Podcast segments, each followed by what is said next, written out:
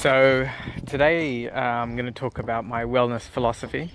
Um, I'm a pharmacist who has been practicing pharmacy for about nearly 15 years now, and I've always had a um, uh, I always had a passion for natural health and alternative modalities in achieving wellness, and my whole philosophy, uh, as I've come up through the years of uh, treating clients and patients, is um, to use multiple. Um, multiple modalities in helping people get better sooner. So I usually start with diet, uh, which is uh, one of the biggest modifications that one can make to start to heal their health and then including supplementation and I guess the added benefit that um, we have or I have and or my team have as pharmacists is we can also use the right medicines, the right pharmacy type medicines in conjunction with natural medicines and also food, diet,